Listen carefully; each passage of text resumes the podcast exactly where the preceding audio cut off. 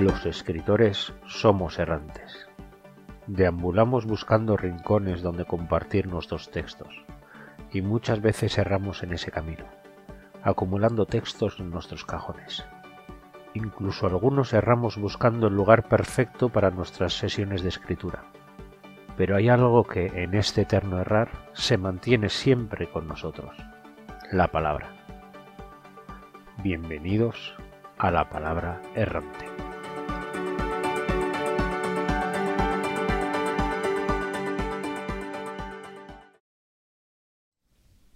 Buenos días, buenas tardes, buenas noches. Como podéis ver los del directo, eh, la cosa empieza seria, tranquila. Como viene siendo común en nosotros, aquí la única voz eh, respetable, y eso no soy yo, pero bueno, pero intento mantener esa imagen de cara al público.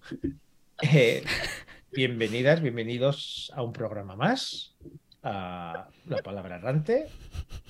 Y como este programa se graba hoy, pero se publica para San Valentín, hemos dicho, qué mejor que hablar de romántica, qué originales somos. En origen, hay que decir que iba a ser romántica mezclada con terror, eh, lo que tiene la vida y la salud, que a veces no se puede hacer todo lo que queremos, lo haremos, ese capítulo queda pendiente para hacerlo, pero... Eh, sí hablaremos de romántica y de distintos géneros que hoy en día metemos romántica hasta la sopa. Así que eh, hablaremos de muchos géneros, de romántica, de cosas que no son muy románticas ni nos lo venden como tal, todo ese tipo de cosas. Y para eso hemos traído a una invitada maravillosa que ya ha pasado por aquí, así que ya dentro de poco ya habrá que enviarle la taza para de invitada V I P. Muy buenas, Libertad Delgado. Hola. Un placer, como siempre, contar contigo Ay, para hablar de romántica y para hablar de muchísimas cosas que hablaremos por aquí. Sí. Voy a ir saludando a mis compañeras antes de empezar para que repasemos las lecturas que tenemos, lo que estamos leyendo en estos momentos, eh, si Tati ha vuelto a tomar la segunda parte de Boulevard, veremos lo que... Lo ¡Jamás! Que Así que, pues vamos a empezar con Tatiana, ya que estamos. Ya que estamos. Hola, buenos días, buenas tardes, buenas noches. Eh, yo vengo a traeros mi, mi gran fail porque eh, me he viciado muchísimo a Amanecer Rojo, ¿vale? Me pillé la suscripción gratuita de un mes y me leí... No me gusta el... la ciencia ficción, no, no me gusta la ciencia ficción. Bien, pues me quedan siete minutos de, de Mañana Azul. O sea, me he leído, en, desde que la última, el último directo me leí Amanecer Rojo, Hijo Dorado, y me quedan siete minutos de Mañana Azul y se me ha acabado la suscripción de Audible. ¡Ah! Así que le voy a tacañar a mi hermana a ver si puedo robarle siete minutos del suyo para, para poder escuchar. Eh, me queda solo el último capítulo y el epílogo. Y, y me retracto, ¿vale? Sí que me gusta la ciencia ficción. ¡Te vas a cagar con el final! ¡Ay, ay, ay! Le hacemos spoiler y ya destrozamos todo ya. No, perfecto. Al final se meten todos en la tuna. Es fifia tunera. Bueno, Laura, buenos días, buenas tardes, buenas noches. Oli, buenos días, buenas tardes, buenas noches. Pues yo justamente el lunes me acabé de escuchar God Killer de Hannah no sé qué. Ah, me llama que, mucho ese libro. Que ha estado muy bien, me ha gustado un montón. Le he puesto cinco estrellas, que yo no suelo poner cinco estrellas. Así que estoy deseando que salga la siguiente parte y enseguida me he puesto a escuchar la, el siguiente audiolibro, que es este. Eh, para los que estáis viendo el directo, no se ve muy bien, bueno, pero no también la, el directo, pero no, bueno. la, la portada de, también es muy chula. Es Juniper and Thorn de Abba Reed, la misma autora de La loba y el cazador. Y es un rollo así en plan cuentos tradicionales, mitología eslava. Tiene un rollo muy entre Bee Schwab y, y Naomi Novak, que ya me gustó el anterior libro de la autora y este pues está entretenido. Y eso es lo que tengo en audiolibro. Luego también terminé El veteo de los elfitos Moamac de Lucía. eh, también... ¿El qué? Y me ha encantado. El... Los elfitos Moamac. Sí, sí, son, son los elfitos Moamac. También me tengo que leer a mí misma porque no me acuerdo de nada de lo que escribí de, del proyecto Creepy y tengo que retomarlo, entonces me tengo que leer a mí misma. ¿Proyecto Creepy? También eh, to, eh, empecé este libro, que es La caída de Adla, de Aroa R. Zúñiga. Otro libro que le recomiendo a Tati para que lea ciencia ficción. Bueno, me voy a hinchar sí. a ciencia ficción. Pues no que te queda nada. Llevo muy poquito, solamente lo empecé. No, me, me queda aquí mucho, pero he tenido que dejarlo apartado porque tengo que leer un libro para hacer un blurb, así que tiene prioridad. Oh. Y de ese no puedo contar nada, pero este, el principio que llevaba, está muy entretenido y P es una, es una záforas. Entonces es, es muy maja la niña. Tiene además instintos homicidas, pero es muy torpe. Y luego quiero torpe hacer... siendo homicida, ¿qué quiere decir? ¿Que mata mucho? ¿O que mata poco? ¿Por error o que mata poco? Lo dejo a la imaginación. Y luego tenía comprados unos libros que los llevaba mirando así durante mucho tiempo y quería cogerlos de segunda mano en Wallapop para leerlos en esta época del año, pero se me han acumulado muchas cosas para leer y no puedo. Y es que me los conseguí, que son La hipótesis del amor ah. y La química del amor, que me los quería leer para esta época y no ha podido ser porque tengo muchas otras cosas, pero en cuanto pueda, entre pecho y espalda van los dos. Así que ya está. Uh-huh. Bueno, todo eso está, leo y quiero leer nada. Y, lo, y luego me dicen a mí que leo mucho. Bueno, seguimos, Rebeca. Hola, buenos días, buenas tardes, buenas noches. Pues yo sigo todavía con El lado oscuro, que no os lo enseño porque me lo he dejado por ahí. Está por ahí por casa. mm, eh, Sigue siendo el mismo de, del último programa. Es la novela en la que se basa la serie de Netflix de El hijo bastardo y el mismísimo diablo. Me está encantando. Y lo siguiente, como esto se publica el martes y el martes de San Valentín, eh, os tengo que decir que ya ha salido el tercero de la escolomancia. Y eh, ese va a ser mi siguiente. Y yo te tengo que decir que creo que se ha retrasado. ¡No! Sí, creo que retrasaban a marzo. ¿Pero qué dices? ¿Por qué? Cosas de las editoriales y cosas raras de estas que se pasan, pero que yo sepa, creo, desde el principio se decía que iba a ser para San Valentín y ahora no. Si Hombre. Luego veis este vídeo, este directo en Twitch, cuando ya se haya subido, podréis darle a pause en el momento justo en el que a Rebeca se le rompe el corazón. Sí. Y tengo que deciros que en Amazon ahora mismo lo han retrasado un mes. Un mes, wow. ¿Un o, sea, mes? o sea, has tenido que ver a Amazon, hacer más caso al señor Amazon que a mí. Vale, vale. Uh-huh. Me estoy llorando. Pasa, habla Pasa, con Monse. Monse. Te, te dejamos el duelo. Monse. Micro, ahora. Ahora. Bueno, pues yo estoy todavía terminando esto. Crimen y castigo. Sí.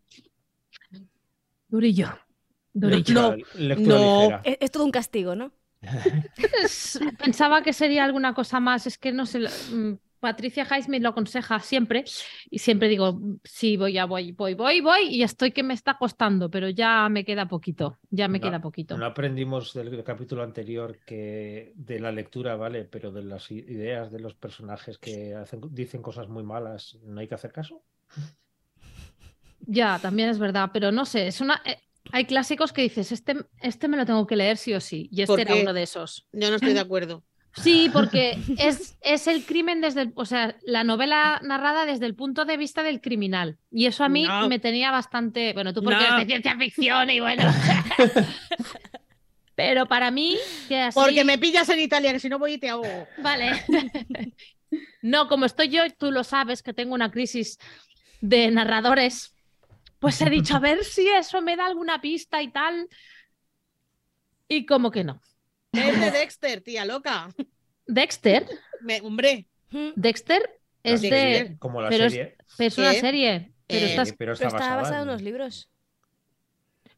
Pues quizás me voy a leer tenemos Dexter? que aprender. Pues sí.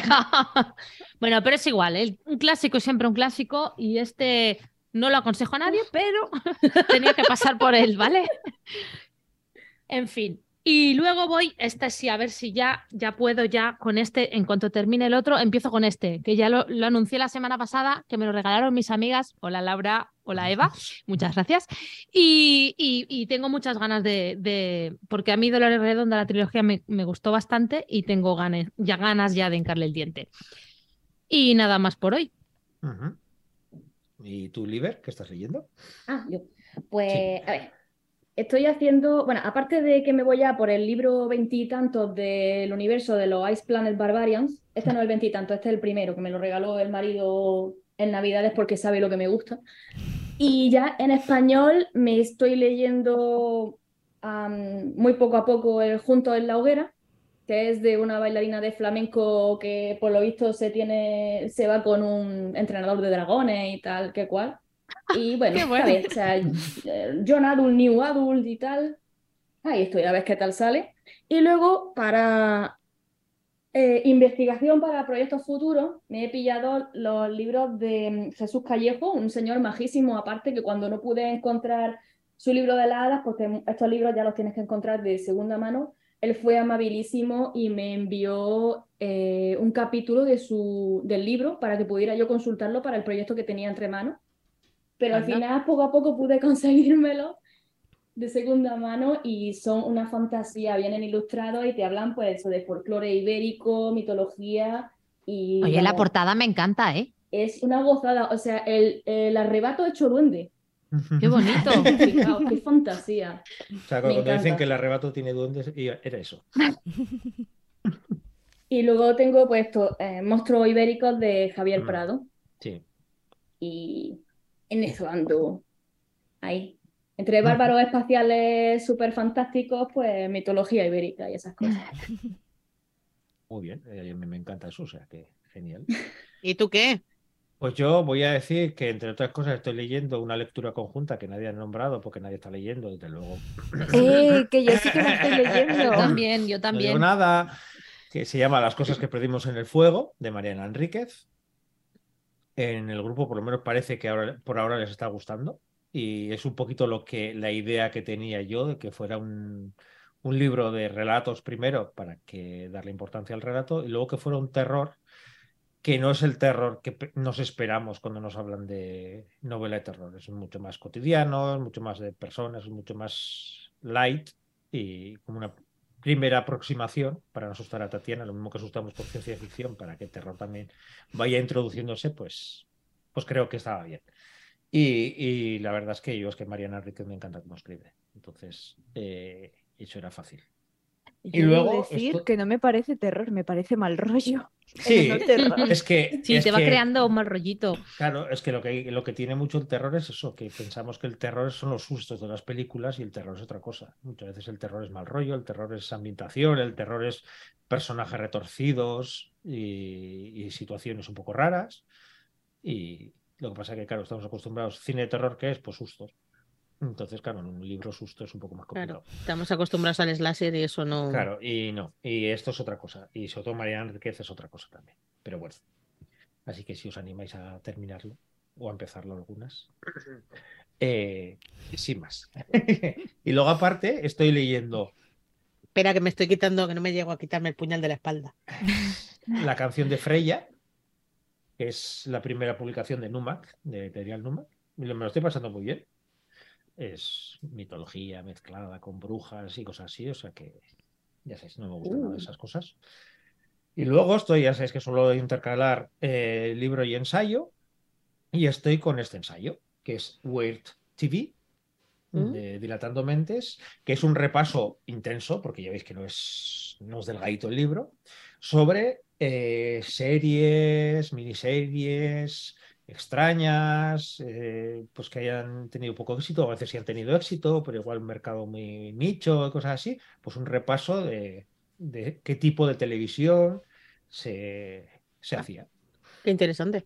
Sí, muy sí, bien. Sí, la verdad, hay desde series, ya te digo, series orientales, hay algunas muy, muy, muy ochenteras y cosas así, pero me encanta, o sea, porque es como... un montón de cosas que dices, ¿y dónde se podrá encontrar esto? Eso sí que tiene que ser luego para, para investigar. Y eso es lo que estoy leyendo. Así Me que, mola. Casi nada, no tenemos libros ni nada recomendados. Y antes de que me ahogue, habrá que empezar con el programa. Porque la, después queda un poco mal muerta en directo. Hombre, los viewers igual suben, pero... Igual, igual, no, igual, ¿eh? Bueno. No, y nos eh... tienen que incluir en el segundo tomo del ensayo este. Hmm. Pensando en, en cómo presentar este, este capítulo, claro, hablaba de romántica, y, y quería unirlo un poco, aunque hablaremos de romántica, género... romántica como género y también el, el, la parte romántica de, de los géneros, eh, quería poner un poco en valor un personaje, una persona, una mujer, que fue pionera y yo creo que es de las personas más vilipendiadas y de las que se habla con mayor desprecio de eh, seguramente la literatura nacional, y es eh, Corín Tellado. Hablando de romántica, mis primeros eh, recuerdos que tengo es de ver por casa de, de es así, pues alguna novela de Corín Tellado que había venido de, de, de la abuela o de lo que sea, y, y siempre tenía esa, esa etiqueta de novela rosa. Y es algo que siempre me ha fascinado, la idea de novela rosa. Incluso a ella se la solían decir, en, la, en las entrevistas les solían decir de que cómo se sentía siendo una escritora de novela rosa. Entonces, claro, era todo el rato machacarla sobre qué es la novela rosa, qué es el romanticismo, qué es la novela romántica. Claro, estamos hablando de una época, ella la primera novela la publicó en mil novecientos cuarenta y seis, y en pleno franquismo, y ella decía que ella había aprendido a escribir gracias a los censores, porque como la mayoría de novelas le venían tachadas de arriba abajo porque la mayoría de cosas no se podían contar, pues entonces... aprendió a insinuar y no a mostrar, precisamente gracias a la censura. Así que gracias a la censura vendió un montón de libros. eh, se dice que tiene unos cinco mil textos publicados, casi nada. Está traducida a veintisiete idiomas. Dios. Casi nada. Eh, por algún sitio, si no está mal, he leído que sumando todo lo publicado en todos los países y todo eso, se comenta que habrá llegado a los cuatrocientos millones de ejemplares vendidos de sus libros. cuatrocientos millones de ejemplares, o sea, casi nada. Y en cambio, en este país parece que es una pestada. Es más, mucha gente casi ni conoce quién es. Y la que conocer es precisamente para poner la etiqueta de novela rosa y para despreciarla. Y yo soy el primero, por eso quería traerla aquí, yo soy el primero que... Una de las razones por la que me costó entrar en la novela romántica era precisamente eso, el, la mala imagen que tenía, entre otras personas, Corín Tellado sobre la novela rosa. Estamos hablando de la época en la que estaban los anuncios, aquí las más jovenzuelas no han visto, nosotros hemos visto también en vídeos, no hemos visto en directo, ese tipo de anuncios de los del que venía el marido y había que servirle el brandy, las zapatillas y ay, le gustará lo que he cocinado y ese tipo de barbaridades que solían hacerse. Pues sí, eso es lo que se vendía y eso era esa época. Y en esa época esta mujer escribía sobre sentimientos, sobre romanticismo y sobre desamor muchas veces. Eh, y entonces me ha gustado una cosa que dijo ella, que en una entrevista, que cuando le hablaron sobre novela rosa, que ella decía, ni soy romántica ni escribo novelas románticas. Soy positiva y sensible y escribo novelas de sentimientos, que no es lo mismo. Para mí la novela puede ser sentimental, no me molesta que me encasillen en la novela rosa, pero es evidente que muchos ignoran que la denominación rosa procede de cuando las tapas de la novela eran de ese color. El amor nunca pasa de moda y aunque mis novelas puedan parecerse entre sí, todas son diferentes. El desamor es lo que, más, lo que está más presente en ellas. Entonces, quería traerla aquí un poco como reivindicación, como solemos traer aquí autoras, como reivindicación de decir, estamos hablando de una autora que la propia UNESCO dijo que tras, eh, tras Cervantes era la autora más leída en castellano. Y nos reímos de ella muchas veces. Y la novela rosa y, y la novela rosa siempre se ha usado como desprecio.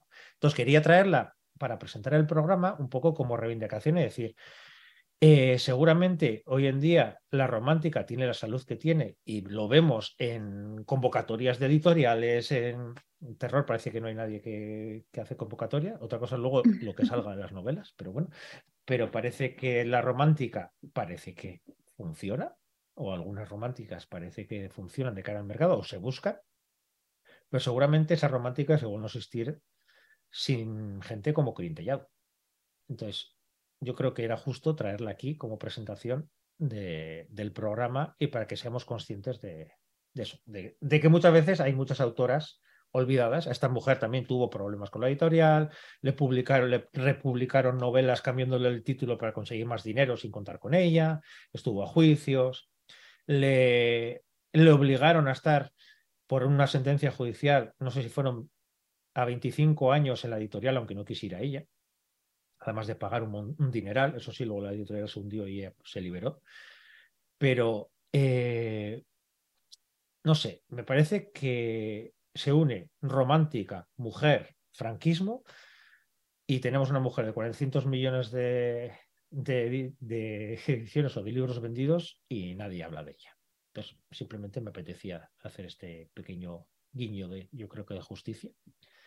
Y ahora ya dejamos de ponernos serios y empezamos a hablar de romántica, porque hoy en día yo creo que eh, así como en esa época la romántica era mucho más reducida, hoy en día la romántica es muy amplia y tiene muchos subgéneros, tiene cosas que me he ido perdiendo porque he empezado a mirar cosas y desde, desde...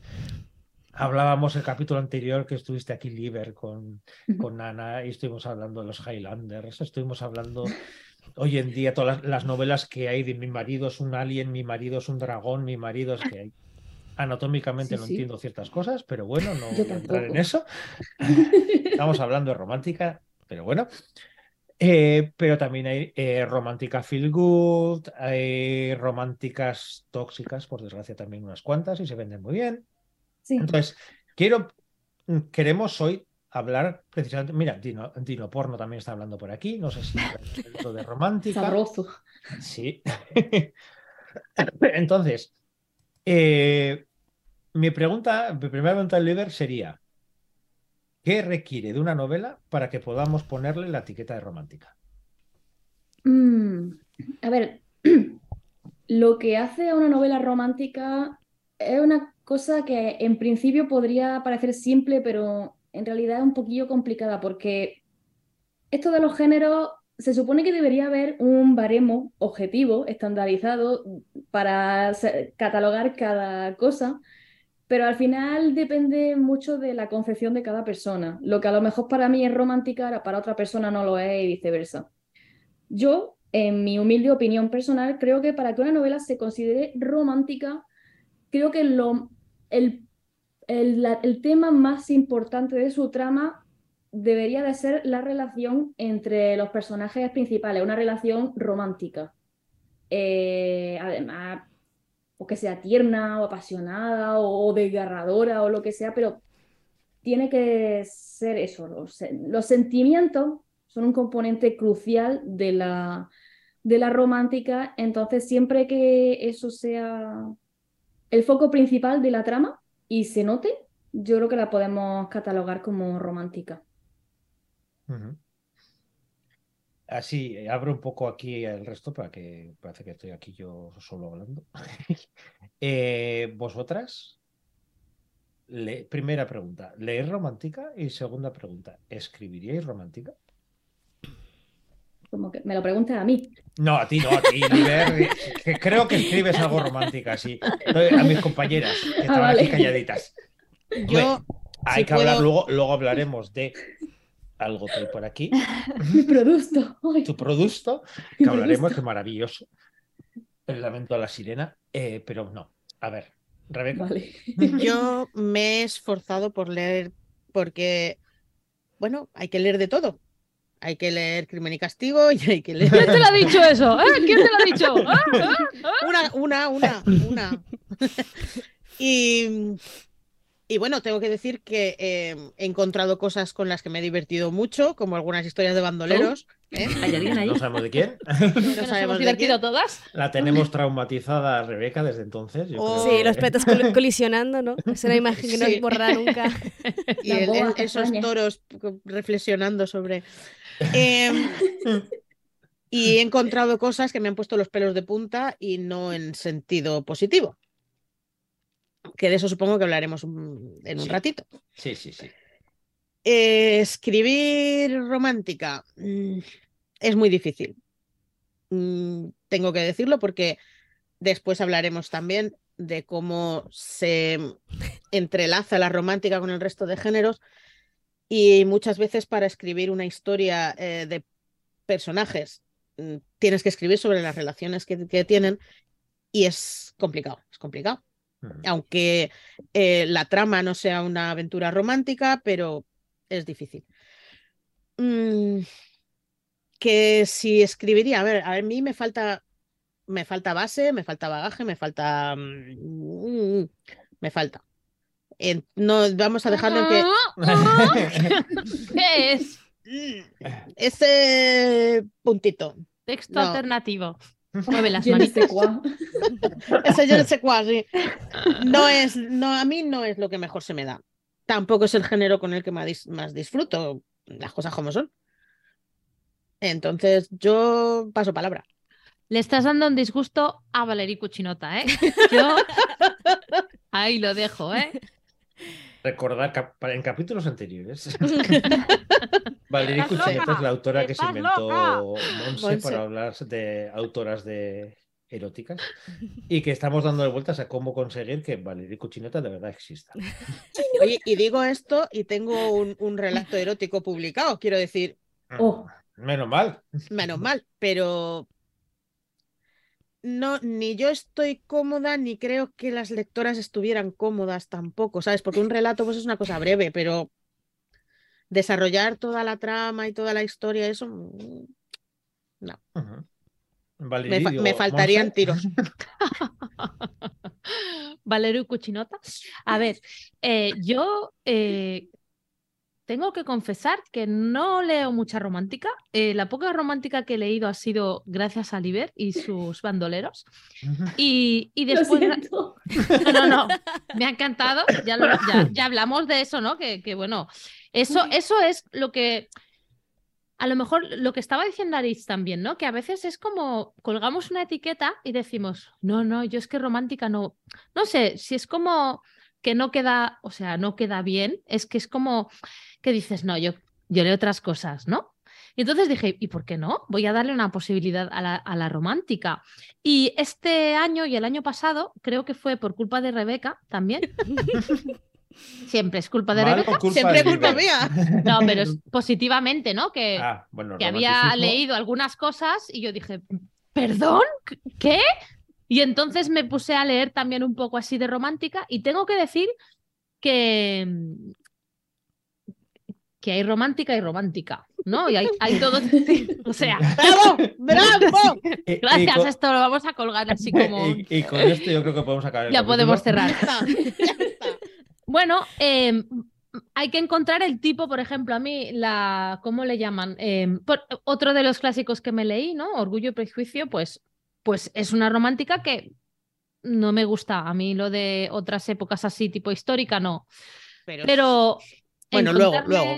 Sí, encontrarme romántica dentro de alguna historia, pues no está mal. Si está bien, o sea... O sea, solo, solo romántica yo no iría a buscar, pero si me encuentro una obra, yo qué sé, humor, romántica, me la leo. Si encuentro una obra, eh, yo qué sé, eh, también, eh, thriller con romántica, pues también. Ya no lo descarto tanto como antes. A mí me pasa como Monse. O sea, yo he hecho mis intentonas en lo que voy a llamar romántica normal. ¿Vale? Mi categorización de la romántica se, se divide en, en romántica normal y romántica ¿Y fantástica. ¿Vale? El resto para mí no existe. Y la romántica fantástica... He leído solo lo de Laura, eh, Alada y el Muchacho, y a mí me encantó. Así que eh, voy a dar una segunda oportunidad al género ambientado en... O sea, yo romántica normal y corriente, me refiero. Mundo actual, sin nada más que la relación de personajes, me tiendo a aburrir un poco si no tiene algo un poco distinto. Eh, yo que sé, la del bandolero, por ejemplo, me encantó. Pero claro, un mundo paralelo, un mundo fantástico o algo así, es cuando, cuando lo disfruto un poco más también, porque a mí me tira mucho la fantasía. Por ejemplo, a mí me das un libro de Highlander y no, no, no me tira. Ah, pero por la ejemplo, de... a mí Outlander, yo me he visto la serie y, pues... y soy súper mega fan. Yo me leí como tres o cuatro, es de, de Ana Gabaldón, ¿no? Esa. Sí. Yo me leí como tres o cuatro y me parecía todo lo más de lo mismo. Y no me acababa de.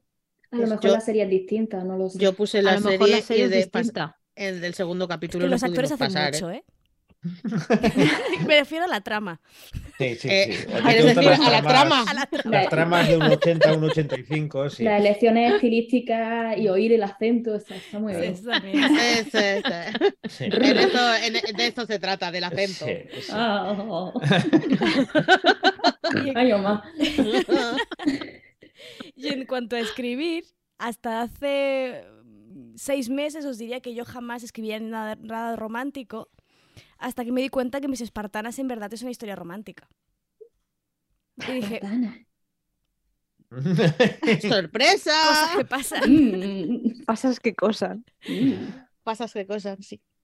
Sí, eso, eso también da para otro programa. Novelas que creemos que es de un género y es otro. Sí. ¿Y Laura?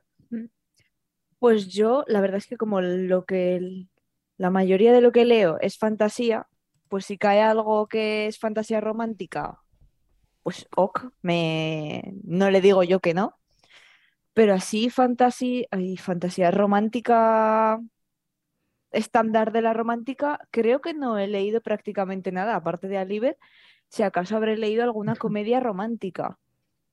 Pero así de lo típico que es los romances en plan de regencia o los Highlanders o cosas de este tipo... Es que no he leído nada, mm. pero a lo mejor romántica más juvenil o mezclada con fantasía o comedia romántica, sí. Pero el resto la verdad es que no he leído. Y, y claro, ahora me he cogido sobre todo estos de La hipótesis del amor y La química del amor porque quería escribir alguna cosa más que tuviera un poco de romántica. Que tengo lo del hada y el muchacho, pero claro, va mezclado con fantasía. Porque si no, no sería yo. Que también, entre la edad y el muchacho, las me estás creando aquí unos hypes. Que también me costó mucho no liarme con el, o sea, darle más importancia a la trama romántica que a lo demás, que digo, oh, pero es que lo demás que hay en el fondo es muy interesante. Yo, Laura. Laura se ha Uy, Laura se ha quedado. Tía romántica. Habías parado. Entrate. En las reflexiones ha sido tan profunda que te has quedado así. Sí. Me he quedado flapada. Entre paréntesis. Te has congelado. Entre paréntesis, sí. Bueno, pues entonces ya a la que sabe de verdad sobre lo que es escribir romántica, vamos a preguntarle. Bueno, pero espera, Aritz, tú. Ah, tú, yo... tú, Aritz. Ah, ¿tú? Que te quieres escaquear, ¿eh? ¡Hombre, Aritz! Yo, mira, antes que nada, sí quiero comentar una cosa que he leído por ahí y que va unido un poco a eso. Que no, me voy a contestar. Estamos dando la vuelta por detrás de Úbeda, ya nos hemos bajado de los cerros para irnos por detrás. No, pero me ha gustado mucho el comentario que ha hecho Makoto, que ha dicho, no está valorada la literatura romántica, y dice, o sigue teniendo la etiqueta solo para mujeres. Mm. Y es verdad que dentro de lo que cabe... Incluso si leer romántica, si decir, lo decíais antes, si leo romántica parece que suena como, ¿y por qué no lees algo serio? Por desgracia, todavía hay gente que piensa así, mm. y bastante. Si encima eres hombre que lee romántica, es como decir, eh, no puede ser, eso no es para ti. Tú tienes que leer eh, batalla, sangre, muerte. Y, y lo gracioso de eso es que a mí me gustan las dos cosas. Porque yo, por ejemplo, para escribir, reconozco que me gusta mucho escribir oscuro. Disfruto, no, ¿quién lo disfruto, diría? Disfruto mucho matando y esas cosas, ya ves, qué cosas. Desde... Hombre, siempre es mejor ser romántico en la vida real y matar en ficción que sea al revés. El revés. Bueno. Ahí te voy a dar la razón. Por eso, oye, pues hay que ser práctico. Pero, pero sí es verdad que, por ejemplo, a mí películas románticas o cosas así sí me gustan. Y mi lado romántico a mí me gusta mucho. Eh, entonces, eh, pero es cierto que novela romántica, a mí también me pasa, me gusta mucho leer novela romántica con un trasfondo. O sea, me gusta leer novela romántica que además ocurran más cosas. Y, y ahí hablamos también, que hemos hablado antes, de géneros. Yo, Oliver, pues creo que me he leído prácticamente todo lo que ha publicado, o sea que ahora haremos un pequeño repaso de eso. Eh, pero precisamente por eso, porque Oliver tiene algo que me encanta de Lara, aparte de muchas veces el humor y así, que es que bien sabe mezclar la parte romántica con todo el trasfondo de historia que ocurre alrededor. Entonces, ese tipo de, de novelas me, me encantan. Pero sí, es cierto que está muy mal visto la romántica, por desgracia. Y es curioso, porque está mal visto, pero a su vez hay unas cuantas editoriales que se pelean porque ahí ven un nicho, por lo menos en ciertos sectores de romántica.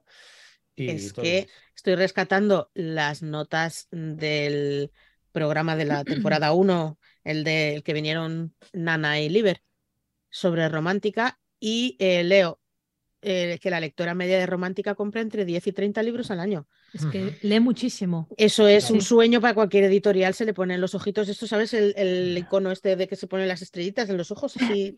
So, somos insaciables las lectoras de romántica. Claro. Sí, no las entonces... depredadoras literarias. Pero por desgracia es eso, como... como se valora esa cantidad, parece que decir, como, como lees mucho, seguro que son bah, cositas de pasar y ya está. Entonces es, es triste, pero bueno, precisamente por eso traemos este tema aquí. Entonces, aquí que, como has visto, Liber, tienes delante a cinco autores que vamos a ser los próximos estrellas de la romántica. ¿Qué, ¿Qué consejo darías? Primero, ¿qué tipo de libro leer consideras? O algún libro que digas, mira, con este libro aprendí mucho lo que, sé, lo que quiero escribir de romántica. Y segundo, eh, ¿qué claves nos darías de decir, mira, eh, fijaros sobre todo en positivo, ¿eh? Luego ya hablaremos en negativo, que aquí para destripar estamos servidos. Algunas claves que digas, mira, eh, tienes que meter esto y esto por lo menos, porque si no, no va. Es lo que la gente le... A ver, yo, a ver, esto me da apuro porque realmente yo no, no siento que tenga derecho a sentar cátedra de nada. Entonces ya sabes que yo todo lo que digo es desde mi humilde punto de vista basándome en la experiencia. A ver, yo con autoras con las que aprendí, eh, voy a empezar por las que han llegado aquí en español. Yo a lo mejor soy muy clásica o muy reducida, pero yo soy muy, soy muy de las clásicas. Lisa Kleypas. Yo me leí un montón de cosas de Lisa Kleypas y la mujer rara vez decepciona. Eh, Joanna Lindsay también tiene cosas interesantes. Por supuesto, son, escriben libros que eran de los ochenta, los noventa. Entonces, algunas cosas se han quedado ya un poquillo rancias. Pero las cosas que se les daban bien, se les daban muy bien. Entonces... yo recomiendo mirar los clásicos, porque estas señoras, aunque fueran de su época, eran unas maestras en lo que hacían. Y, y yo aprendí muchísimo con ellas, con Nicole Jordan, Lisa Kleypas, Joanna Lindsay. Eh. Luego había una trilogía que precisamente ahí fue cuando me introduje más profundamente en lo que es la fantasía romántica, histórica además, que fue con la, la saga de la Isla Faire, Faire se escribe, de Susan Carroll, que iba de la época de Catalina de Medici y iba de una familia de hermanas que eran brujas. Y, y es fantástica. Te meten ahí movidas con la Inquisición, eventos históricos, magia, y además el romance es absolutamente delicioso, maravilloso. Eh, yo, a ver, yo eh, también voy a incidir en que yo suelo leer romántica o de estas históricas o fantástica.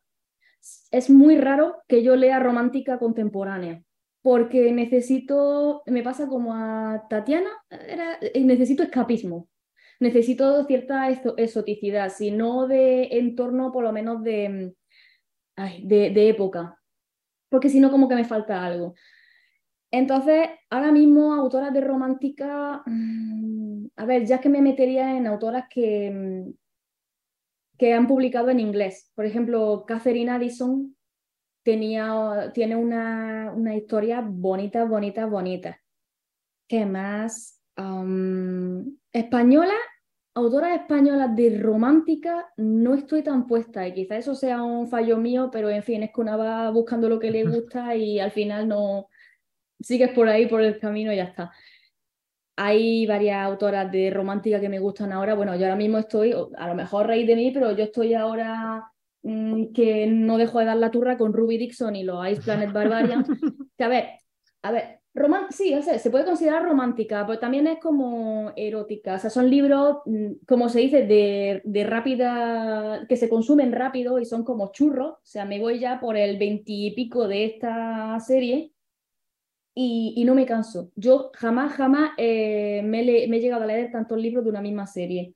Y esta señora lo que hace, lo hace muy bien, porque se ha creado un universo muy sencillo con unos personaje muy sencillo y el workbook es justito, justito lo, lo complicado que hace falta, y luego si necesita complicarlo más lo va haciendo poco a poco conforme los sucesivos libros lo necesitan. Entonces como que estás todo el rato descubriendo cosas y no sé si me estoy explicando bien. Sí.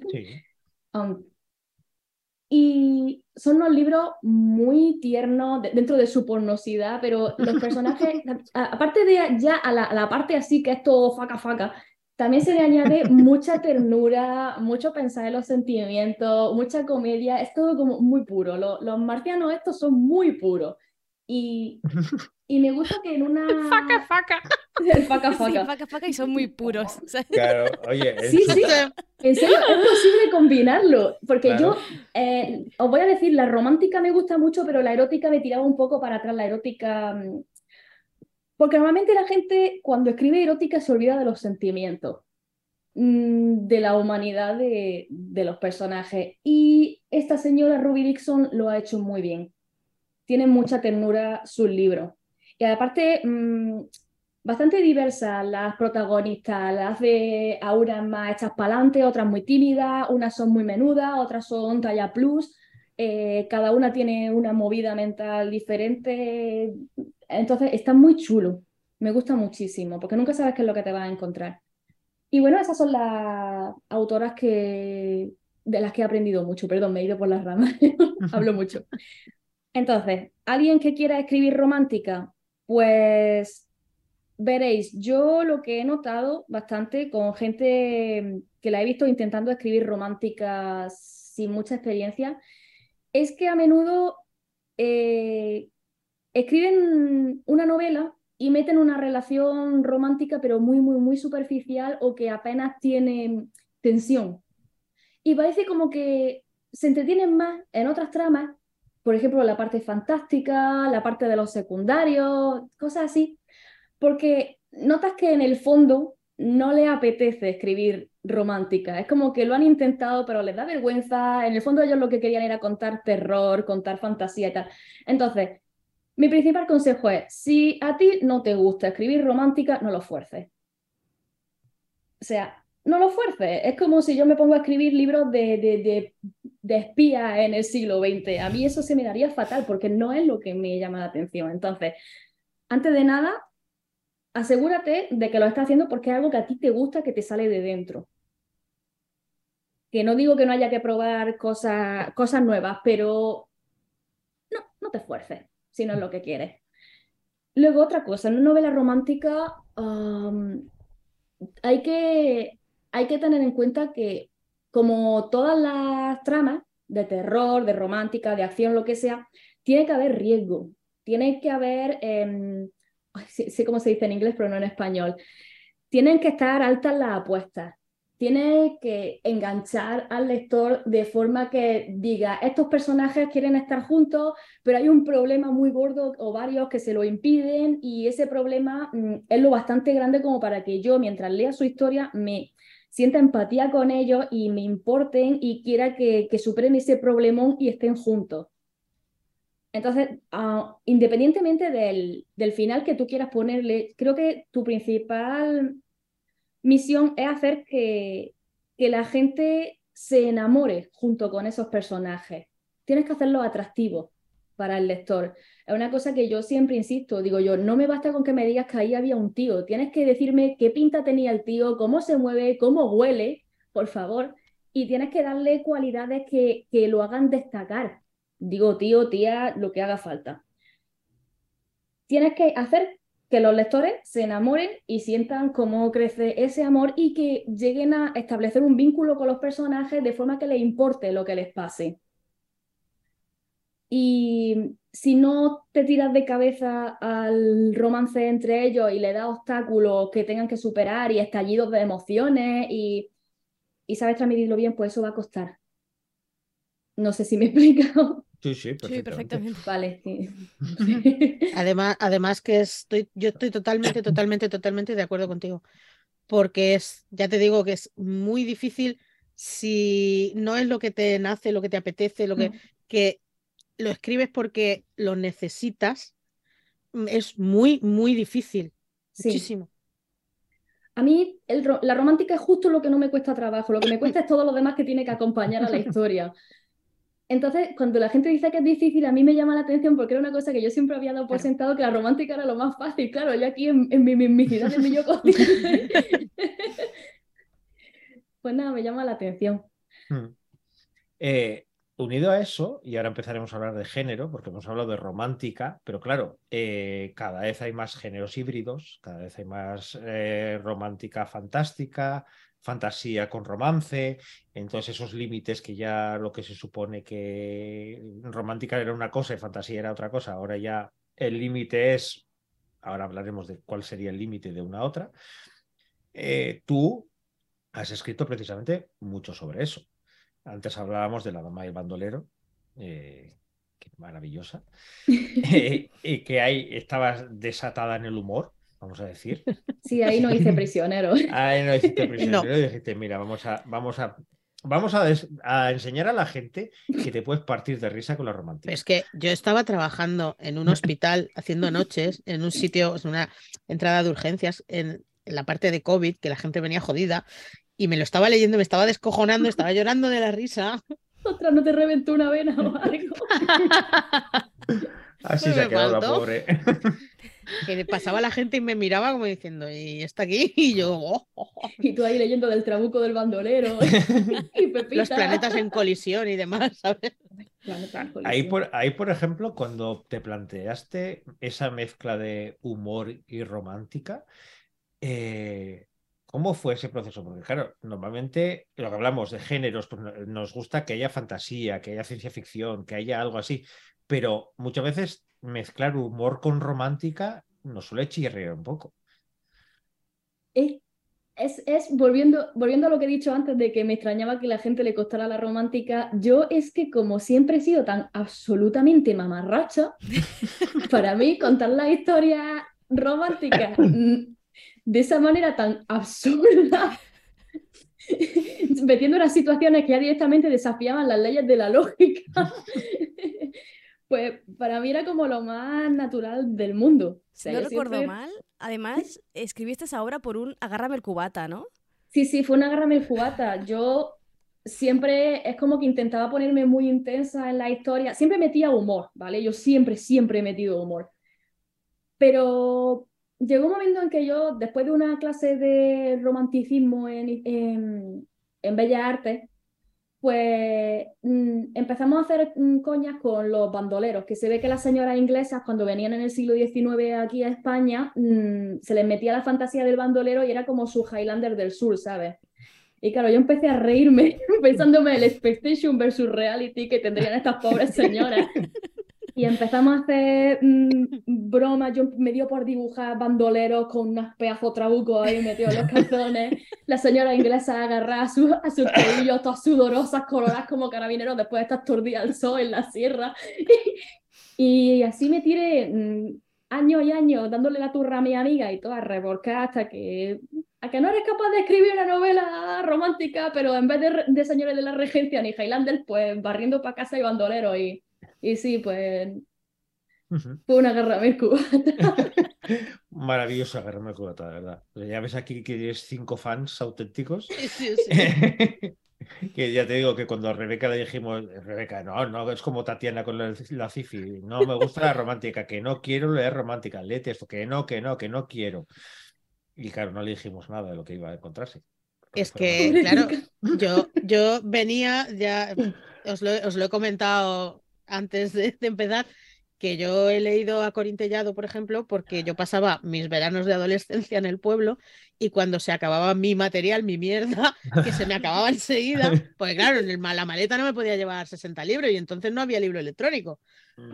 Pues me tenía que ir a lo que había allí, que eran los libros de Marcial Lafuente Estefanía de mi abuelo y los libros de Corín Tellado de mi tía. Y acabé de romántica un poco, ¿sabes?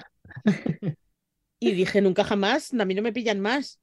Pero me la vendieron así, venga, que van a venir Nana y, y Liber y hay que leerse. Y no, nos leímos uno de Nana y la, el bandolero. qué, qué, cruel, el bandolero. Qué, qué cosas traigo. A ver, volviendo a lo de los géneros, yo es que me ha pasado una cosa y es que siempre he sido muy híbrida, pero para todo.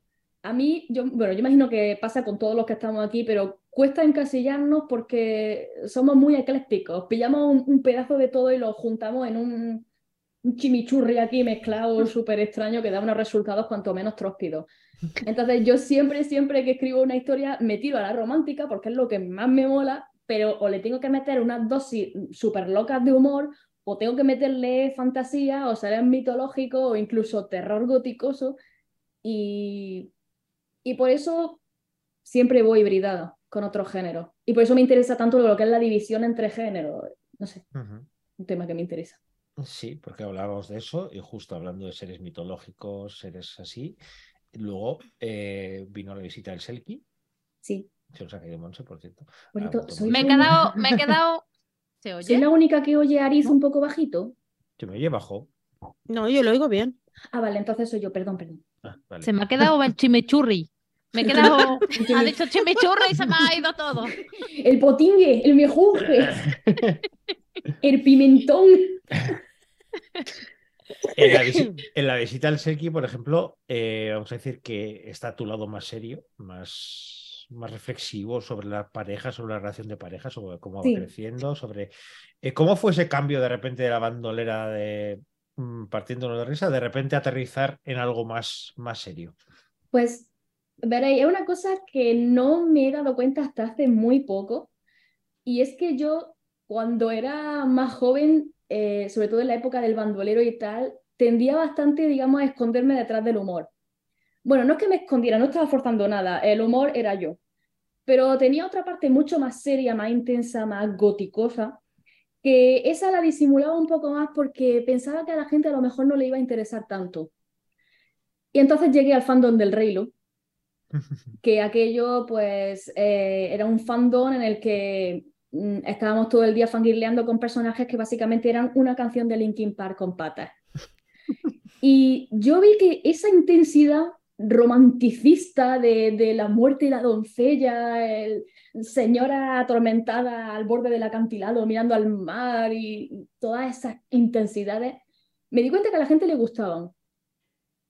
Simplemente eh, eran un público distinto al que yo había conocido hasta entonces y dije, no sé, eso me dio, me quitó un poco el síndrome del impostor y me motivó a probar otra faceta mía y compartirla con los demás. Y creo que me salió bien porque hasta la fecha La visita del Selkie ha sido el libro mío que mejor ha encajado con la gente. Uh-huh. y, y después de eso, digamos, esta maravillosa obra que traigo ay, aquí. Ay, ahí está. Ay, qué bonita es, por Dios. Mi nene. El Lamento de la Sirena, editado por Literap.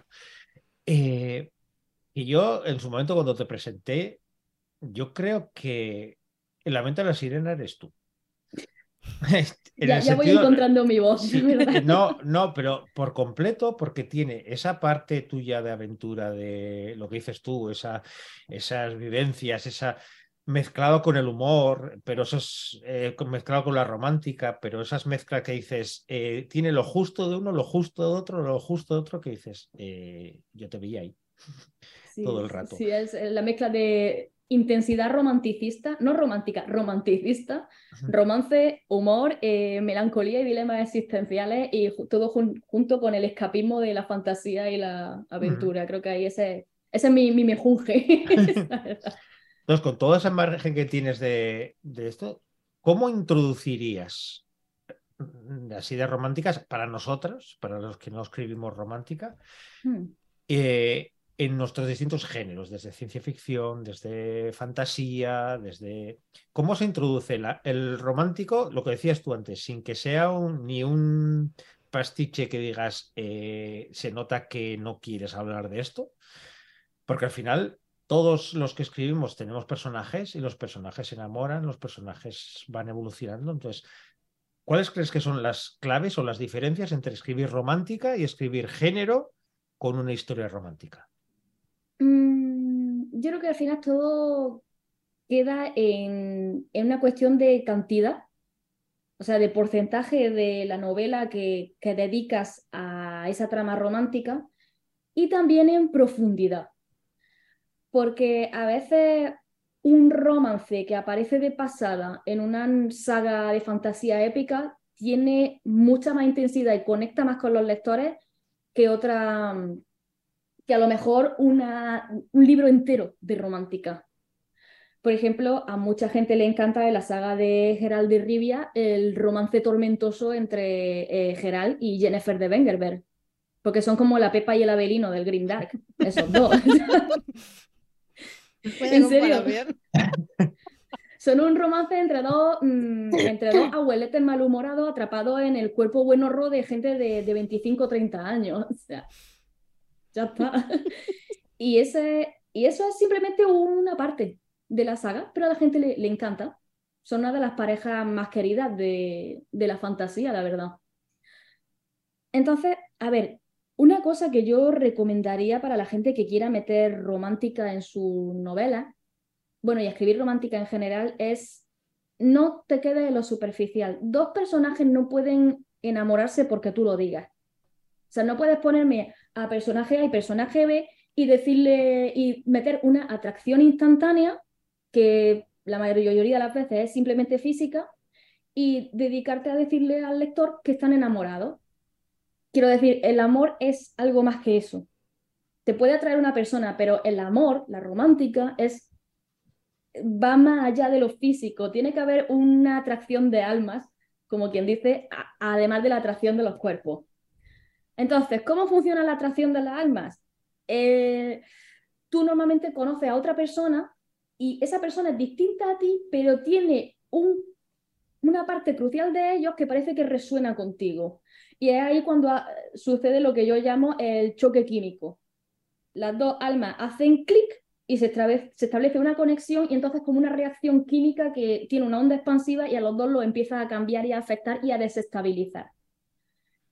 Si no tienes ese momento de vulnerabilidad, terror y de decir, Dios mío, ¿qué me está haciendo esta persona?, tu historia romántica se va a quedar a un nivel en el que a la gente que espere cierta profundidad le va a costar mucho conectar con ella.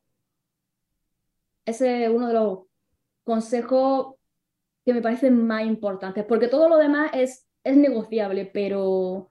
la profundidad del romance, si quieres escribir buen romance, no. Apuntado. Yo estoy tomando notas. Sí, sí, sí. Máster en romanticismos. Además que creo que cualquiera que se haya enamorado así, enamorado de verdad, eh, de, de esos amores que sientes miedo, no solo atracción y mariposa en el estómago, sino miedo de decir... Mmm, no sé en qué momento hemos llegado a este punto, pero esta persona ahora mismo, si, si quisiera destrozarme, podría hacerlo perfectamente. Y lo peor es que se lo, se lo he permitido y no sé ni cómo. Creo que cualquiera que hayamos, nos hayamos visto en ese momento podemos saber o sea, a qué me refiero. Siguiente nota, ¿eh, Rebeca? Hombre, es que... Y luego me lo voy a repasar y voy a seguir tomando notas, notas que lo sepáis. Sí, porque sí. Es que... es lo que pasa, que a mí se me da fatal, se me da muy muy mal, muy mal, muy mal, porque prefiero estar contando aventuras y batallitas, y toda esta parte profunda y emocional me cuesta mucho trabajo. Bueno, no sé, esto es cuestión de, de fijarse en cómo lo hacen otros y decir, ajá, esto lo puedo hacer yo. Claro, pero, pero volvemos a lo mismo y a lo que... después quería, Aritz, que comentáramos. No todo lo que leemos... No. Eh, a mí me gusta mucho lo que ha, ha dicho Maite. ¿Maite? ¿Eh? Maite. Uh-huh. Es que como veo yo misma yo? me lío. Sí. Sí, te has dicho Monse. que hay, hay romántica y romántica. Monse, perdóname, Dios mío, soy un desastre. Eh, hay romántica y romántica. Y cuando tú eres lectora de romántica, tienes que filtrar muchísimo. Porque hay mucho y no todo es bueno o siquiera recomendable. Ni para sí, sus sí. mentales. Eso lo, lo Las relaciones tóxicas a veces que dices, ¿perdona? ¿Qué? Sí, claro, sí, es sí. que cuando estás buscando, no eres lector habitual de este género y estás buscando para documentarte, para aprender a escribir estas cosas. No para mí, para un amigo. No, sí, no para mí. No, pero sí, el, la romántica, yo no me ofendo cuando la gente la mira mal, porque entiendo que probablemente esa gente intentó asomarse al género, pilló un libro de estos que te queman las cejas cuando lo abres y... que tenían un montón de cosas súper tóxicas, súper turbias, y yo entiendo que eso provoca rechazo y dices, pues santo, toma una y no más. Y claro, esa gente ya se queda con la etiqueta. A ver, no los culpo, la verdad. O sea, me fastidia que la romántica esté mal vista, pero es que yo también, si a mí no me gustara tantísimo la romántica como a mí me gusta y hubiera abierto un libro al azar y me hubiera encontrado una mm, burrada, también eso habría, digamos, empañado mi... mi impresión del género. Es lo que pasa con los autopublicados de Amazon, ¿no? Que claro. hay gente que coge un libro, se encuentra erratas garrafales y, y echa, echa al suelo toda, todo el trabajo y toda la, la sí. edición de la gente que se lo ha currado. Mira, a mí por, mí no, a mí por lo menos la erótica, erótica, erótica, yo no, no, me, no me gustaba. Y mira que a mí una, una romántica con sus buenas escenas ahí de ¡oh, no, morcillazo! Pues a mí me encanta, pero... ¡Morcillazo! Morcillazo. Ah, la importancia del trabuco. Ábrete, morena, que va la berenjena. Bueno, total. Y ya no me invitaron nunca más. Morcillazo de la verga. Habrá que Pero, poner este ver... capítulo para más dieciocho. Sí. Sí, sí. Para mí lo que me pasaba con la erótica es que me echaba mucho para atrás, porque a pesar de ser muy, de leer muchísimas románticas, las veces que me había adentrado en, en algo que tiraba más para el, la erótica, me había encontrado relaciones en las que no había sentimiento. Era todo colchonazos, colchonazos, colchonazos, y todo como muy sexy, y todo como muy... Y a mí eso no me hablaba. Y además todo como muy, muy borde, muy hostil, y, y eso me causó rechazo, porque es justo lo que no me gusta encontrarme en romántica. Hasta que ya mmm, descubrí a esta señora y es como, vale... A lo mejor... Nos han pagado hoy, ¿eh? A lo mejor mi problema... No, las la que damos Ruby Dixon somos famosas porque damos mucho la turra con Ruby Dixon, ¿vale? Vale. Eh, mi... Entonces fue eso, me di cuenta de que el problema no era la erótica. El problema es que yo las novelas de erótica que me había leído no eran para mí, no necesariamente eran malas, es que to... no tenían lo que a mí me gustaba, tenían lo que me echaba para atrás, de hecho. Porque la romántica tiene una cosa y es que es muy personal, es, es muy psicológica ahí donde la ves y tienes que ir buscando lo que a ti te gusta. Y lo que a ti te gusta mucho, mucho, a lo mejor es el cortarrollo de otro. Entonces, es, es algo que te tiene, es un filtro que te tienes que personalizar mucho a tu gusto. Esto, esto es verdad, porque no a todo el mundo le gusta el fútbol, ¿no? Entonces, cuando mm. tú miras un partido de fútbol, hay gente que le, que le gusta ver en directo, otra gente que le gusta ver la repetición y otra gente que dice cuánto ha quedado, quién ha ganado y ya. Sí. Eso depende. Y ¿eh? gente que no le interesa en absoluto. Y sí, gente claro. que no le interesa en absoluto. Pero es digo, lo de las terror. escenas eróticas es como el fútbol. Sí. Mira, hay gente que quiere yo, verlas y gente una, que... Una de las novelas, eh, porque claro, te planteas, quiero... Esto se me da mal, vamos a ver cómo lo hacen los demás. Y buscas autoras consagradas, eh, españolas, ¿qué tal? No voy a decir nombres porque está feo. Se Ni dice colores pecado, tampoco, ¿vale? Ni colores, exactamente. Veo que sabes por dónde voy. Es una novela que empieza con una señora paseando por el campo y aparece un señor por detrás y la viola. ¿What? ¿Vale? Pim, pam. Tasca. Y... Eh, sí. Eh, capítulo uno. y, y luego es... Chupi guay. Ah, que se va con el señor. ¿Ah? Sí, esto, esto son cosas que a lo mejor hay lectoras que lo van buscando. Y no es para cortársela, ¿eh? No. ¿Sí? No, es, no es para marcarse un Lorena Bobbitt, no. ¿Veis? Esto es, esto es como el terror. Yo siempre me voy a otros géneros porque para la gente que a lo mejor no está metida en romántica, igual así lo, lo, lo entienden mejor. Hay gente a la que le gusta el terror, cuanto más violento y, y casquería, más les gusta. Y luego hay gente que le gusta más el terror más psicológico, más de fantasmas y tal, pero el gore les disgusta porque lo ven innecesario o directamente le echa para atrás, porque aquí cada uno tiene sus sensibilidades. Entonces, pues la romántica es igual. Hay gente a la que le gustan las historias de millonarios de traje que, que son súper bordes, y hay gente que esas novelas le, les provocan úlceras, como a mí. O sea, yo con las de Millonetis no puedo. Simplemente. Mm.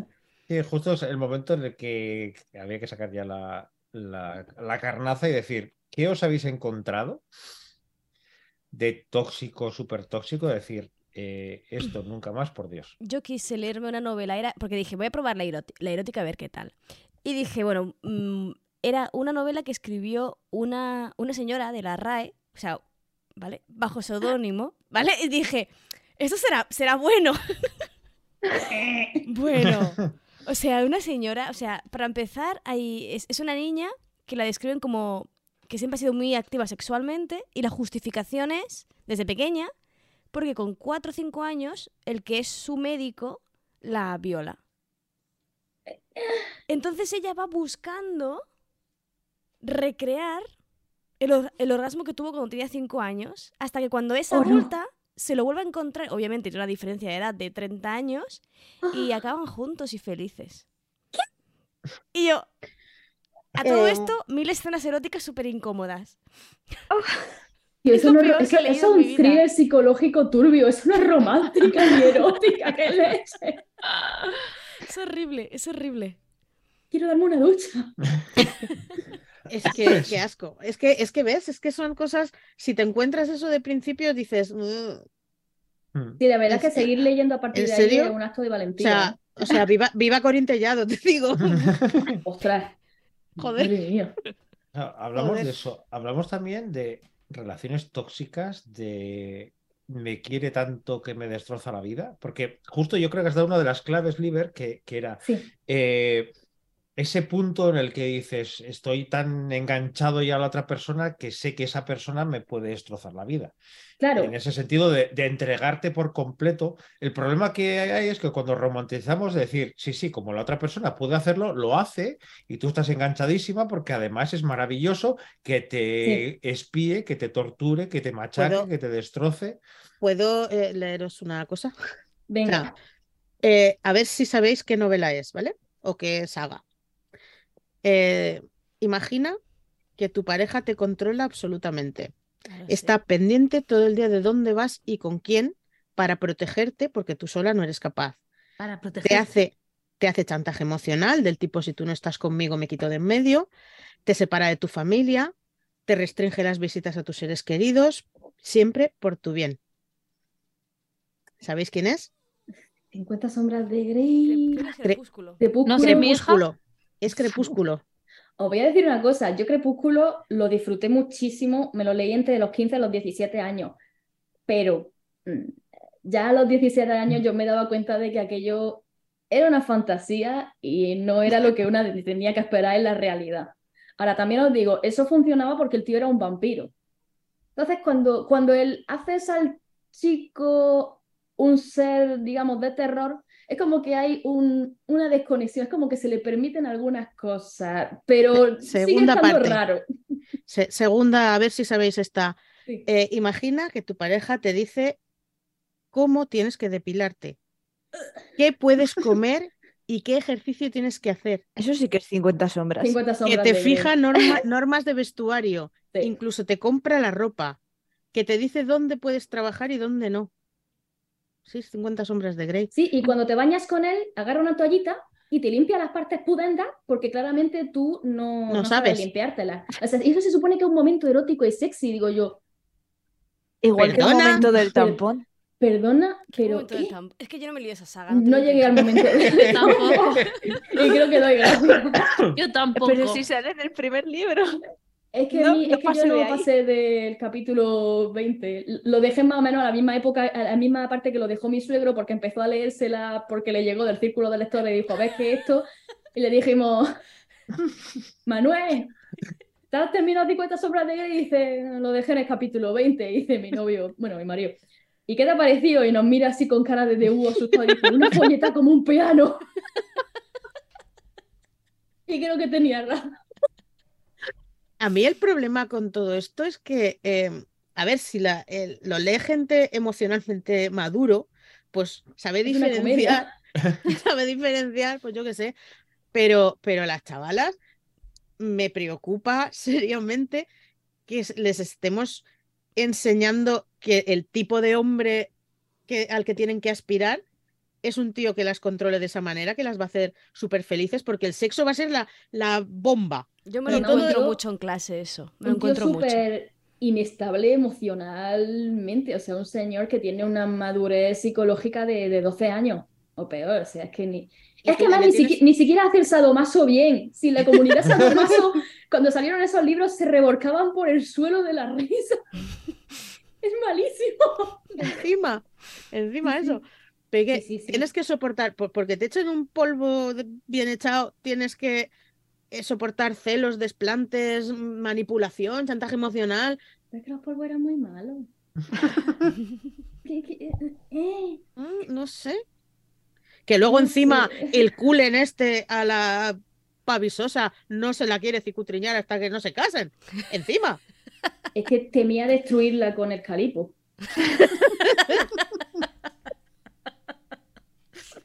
O sea, esa era la excusa pa... fantástica claro, para porque... la religión. Claro. Eh... Entre otras cosas, porque claro, si no, así luego cobra ya como viudo. Y también pensaba. Sí, sí, sí. ¿Por qué te creías que eran tan ricos los culen de todas las pavitas sí, sí, de viudas? Sí. Que... Liber, ¿tú cuando empiezas a leerte un libro de romántica quieres que termine bien? Sí. A ver, esto ya es, es más bien una convención. La romántica puede tener finales felices o tristes. Pero a la grandísima mayoría de lectoras de romántica les gusta que haya un final feliz. Aunque los personajes tienen que pasar las canutas para llegar hasta ahí, que eso a mí me mola, el, el angst. Pero, en, y ya ha llegado a un punto la preferencia que muchísimas editoriales de romántica, en especial las anglosajonas que, que están muy familiarizadas con el género, te piden que... solo le mandes manuscritos con final feliz o final feliz por ahora. O sea, que acabe bien el romance. Y, ¿Y creo eso que eso... Implica, ¿Implica necesariamente que tengan que acabar juntos? ¿Siempre? Eh, lo llaman el felices para siempre. Mm. Es, es una preferencia, es, como, es algo que la mayoría de la gente prefiere. Que luego hay historias mmm, que tienen un finales agridulces o tal, pues mira, también suelen gustar, pero no entran en lo que es romántica romántica, es una romántica más mezclada con drama. Por ejemplo, La mujer del viajero en el tiempo, eso es romántica, pero es una historia tan agridulce ah, que yo no la catalogaría como romántica romántica, es como un drama, una mijita de fifi. Eh, es diferente, se, se, se comercializan de otra manera, creo yo, esas novelas. Eh, no sabría cómo explicarlo. A ver, eh, la etiqueta de novela rosa está muy mal vista, pero a mí me resulta muy útil, porque la, no, la novela rosa, yo cuando me dicen novela rosa no lo veo como algo peyorativo, me ayuda a saber qué tipo de novela estoy eligiendo. Y... Y la novela rosa es la que más sigue las convenciones más típicas de la novela romántica, es decir, dos personas que se enamoran, hay un entorno así como muy escapista, todo es muy sensual, muy romántico, y al final acaban felices para siempre. Eso es lo más típico. Y todo, todo el mundo es muy sexy, muy atractivo y muy machote y todo, bueno, yo qué sé. Ahora hay más cosas, claro está. Pero las convenciones de la romántica eh, son populares porque son lo que más funciona. Y eso, la gente, por norma general, prefiere un final feliz. Lo cual no quiere decir que si acaba muriéndose hasta el apuntador, no te vaya a comer un colín, porque hay gente que le gusta eso, le gusta llorar. Sí. Y, y para... es muy respetable. Y justo uniendo un poco a eso, pero no, no exactamente de llorar, eh, yo tengo una última pregunta, que es, ¿qué opinas del romanticismo del sufrimiento? O sea, de cómo se romantiza el sufrimiento en pareja, cómo se romantiza el, el sufrimiento de la violencia, o incluso cómo se romantiza las enfermedades, que parece que contar una historia romántica sobre una persona con cáncer y todo eso es lo más romántico que existe en la fase. Yo, yo, es que ese tipo de historia, sobre todo la, cuando se puso esto de moda, el, el romance con enfermedades terminales y tal, um, yo me da la sensación de que eso es más fetichismo de la enfermedad que romántica en sí. Y creo que esos libros los disfruta sobre todo gente con muy poca experiencia o muy inexperta, que no se ha visto cara a cara realmente con, con ese tipo de sufrimiento. O, bueno, no lo sé, a lo mejor me equivoco, porque hay gente que ha vivido esa experiencia y quiere encontrársela en, en los libros y en la ficción y tal. Pero es que yo personalmente no puedo hablar en extensión de ese género, porque es una cosa que yo, de la que yo siempre he huido, pero despavorida. Yo cuando leo romántica o cualquier tipo de novela que no sea terror, yo por favor no me pongáis esos sufrimientos porque yo no puedo. Me, de, de, me pega demasiado cerca, no quiero. Y la gente, yo creo que eh, les gusta fetichizar ese tipo de sufrimiento porque es una cosa que noto después de evaluar muchos manuscritos, sobre todo de, que nos los vendieran como románticas, es que a la gente le gusta meter el sufrimiento porque su concepto del amor se basa mucho en el, en el tropo del hurt comfort. El, una persona está sufriendo, aparece otra que viene y la consuela. Y la persona que está sufriendo la, es como, como que la... el lector se mete dentro de ella y vive una fantasía un poco trasnochada de que aparezca otra persona y digamos que la salve. Y como ellos están sufriendo, esa otra persona le actúa de hada madrina y le da absolutamente todo lo que podrían desear: atención, validación, les compran cosas, los llevan de viaje, cumplen hasta el más mínimo de sus deseos, los quieren de forma incondicional, no los van a abandonar nunca, porque están enfermos, porque suf- están sufriendo. Entonces, digamos que ahí se combina la fantasía de que alguien llegue y te lo dé absolutamente todo y te entregue su vida, y al mismo tiempo nunca, nunca se puede cansar de ti porque hacer eso los convertiría en un absoluto villano.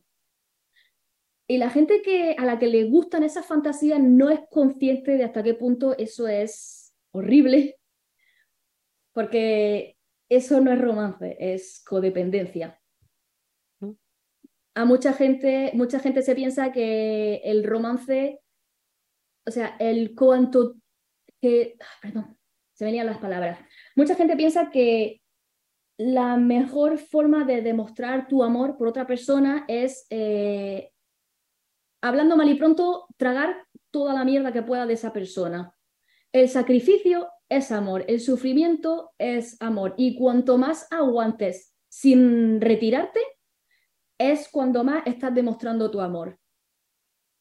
Para alguna pues... gente el amor es como una especie de, de maratón de obstáculos de la que no te puedes retirar, porque si te retiras eres, eres un villano que, que no se merece nada. ¿Es Eso... contigo pan y cebolla? Sí, sí. En, en... En los libros de Corín Tellado, que hablábamos al principio, van mucho en ese sentido, pero siempre es la mujer la que tiene que ser abnegada. Sí. Eh, de hecho, Hombre, eh, claro que recuerdo hacer, uno ¿no? que, se, o sea, se, me ha, que se me quedó aquí clavado. Es una mujer que se harta del marido, no me acuerdo por qué, y se va, coge la maleta y se va. Y se va, creo que a, no sé si a Roma o a París, no sé qué, conoce a un señor. Puede tener algo, tiene una noche con ese señor. Y por la mañana se levanta, coge la maleta y se vuelve con el marido. Sí. El, el complejo de, de cuidador barra salvador de esta persona está, digamos, entre comillas, rota o sufriendo, y yo voy a llegar y los voy a sacar a la luz y voy a demostrarles mi amor, metiéndome yo fuego para mantenerlos a ellos calentitos. Es una mentalidad que está demasiado extendida y lo nota eh, porque aparecen muchísimos manuscritos que te los ponen como si fueran románticos. Y hasta que no se lo señala a la gente, ellos no lo notan. Uf. Pero es como el... Eso, la jovencita que fue violada en su momento y ahora no se fía de los hombres y tengo que venir yo para que confíe en mí. Hombre, eh... es un tropo que se utiliza, pero depende de cómo lo escribas. Eh... Si lo escribe alguien con sensibilidad y un poquillo de conocimiento de causa, le puede quedar bien. Si lo escribe alguien con poca experiencia, le, le puede salir un, una parida mental muy mala. Es que, yo qué sé. El, bueno. un, un ejemplo de, de romance tóxico es Cumbres Borrascosas. Que esa novela la, es romántica, pero porque es del romanticismo. Es puro romanticismo, pero esa novela... le endossaron la etiqueta de romántica porque la había escrito una mujer y porque había sentimientos y romance entre comillas, pero esa novela en realidad lo que habla es de codependencia, de problemas mentales no resueltos porque en aquella época no había medios y de trauma generacional. La sí. relación de, de Catherine y Heathcliff, el tan aclamado héroe oscuro del romanticismo, ese señor no es un héroe, ese, ese señor es el, el demonio. Y Catherine es otra que, que... O sea, son dos personas que con su codependencia le destruyen la vida a todos los que tienen la desgracia de compartir espacio con ellos. Y la autora yo creo que lo escribió sabiendo perfectamente lo que escribía, pero mmm, siglos de marketing erróneo han acabado vendiéndole esa novela a la gente como que es un rom- el romance... el romance definitivo de... Y no lo es. Y eso sucede mucho. Que la gente cree que, que una persona se vuelva loca por ti y lo destruya todo por ti es romántico, pero si eso lo, lo extrapola a la vida real sería absolutamente terrorífico. Ahí leí una vez un comentario que decía, si tú quieres saber si la novela que estás leyendo o la película que estás viendo eh, trata de una relación tóxica, invierte los papeles. Donde está el hombre pone a la mujer y viceversa. Y si haciendo eso te parece que la mujer que hace eso sería una bruja total, entonces estás delante de una relación tóxica. La cosa es que eh, ya no, eso no... Quiero decir, porque como ahora hay novelas de chicos, chicos, chica, chica, lo, los géneros han variado, pero la esencia sigue siendo la misma. De hecho, mm. yo en lo que os estoy contando lo he notado mucho en novelas en novelas L G T B. Entonces, el, eh, te, lo han, te lo han metido en un paquete nuevo, pero el contenido sigue siendo el mismo. Y yo creo que eso es un problema de, de las fantasías que se crea la gente de lo que es una relación deseable. Bueno, pues yo creo que va siendo hora de cerrar el chiringuito. Es una gozada oh. oírte hablar. Es como, pero el máster que hemos tenido aquí sobre romántica, Rebeca, yo creo, sé, por la segunda libreta ya. Rebeca, luego pasándoles a Liber libreta, Liber libreta. Que yo solo hablo desde mi reducida experiencia, ¿eh? Que no soy una experta, que a lo mejor luego llega una editora de romántica que lleva cuarenta años en el negocio, me pega dos tortas y me viste de torero, ¿sabéis? Disclaimer. Aquí, aquí todos hablamos de nuestra experiencia y aquí no sentamos cátedra, así que simplemente Nadie. contamos bueno. lo, que, lo que sentimos, lo y que pensamos y compartimos para aprender. Y, uh-huh. y ya está, pero yo estoy completamente de acuerdo con lo que habéis hablado y, y ha quedado un programa maravilloso para, para San Valentín, para recordarnos que, oye, si estás al lado de un, de un señor que te maltrata, que te machaca, que te esto, que no es romántico, que no, que la, el romanticismo era otra cosa, que no, que eso. Por mucho que te han vendido durante muchos años que eso era lo que había que hacer, no. Entonces, yo solo quiero hacer un comentario, que la historia más bonita de amor es la que se tiene con uno mismo. Que hay que quererse más. Eso también, mira, pues me parece perfecto. Pues yo creo que este San Valentín podemos dedicarlos a nosotros mismos. Ya San queremos Valentín. Y una vez que cuando San Valentín mm. yes. nos abrazamos como Homer Simpson. ¡Oh, no! Y ahora, Monse, es tu momento. Ice Planet, Barbarian Serie y Cerros de Úbeda han patrocinado el programa de hoy. Solo me queda decirte que si te ha gustado lo compartas en Twitter o por donde tú quieras. Y si no te ha gustado, pásaselo a tu mejor enemigo. Y si no tienes Twitter, Puedes vernos en YouTube a partir del martes y puedes poner pausa en el momento en que Rebeca se le rompe el corazón, se quita el puñal de la espalda o la congelación de Laura. Si lo tuyo es más de escuchar, porque esto originariamente era un podcast, puedes encontrarnos en cualquier plataforma de podcast, Spotify, Apple Podcast, Google Podcast y todo lo que termine en podcast, o en nuestra web, la palabra errante punto com. Y lo que podrías hacer para que continuemos creando y compartiendo contenido, aunque es muy triste tener que pedir, pero es más triste tener que robar, es ponernos un me gusta al iVoox o una opinión en Spotify o en Apple Podcast. ¿Te imaginas robando me gustas? Ahora robamos, para eso robamos bancos, más divertido. Yo quiero robar corazones. ¡Qué bonito! Es libre, eso ya lo haces. Con, con, con cada novela. Me venía lo que venía. Bueno, pues yo creo que un programa maravilloso para celebrar San Mentirín. San Calentín. San, San Mentirín.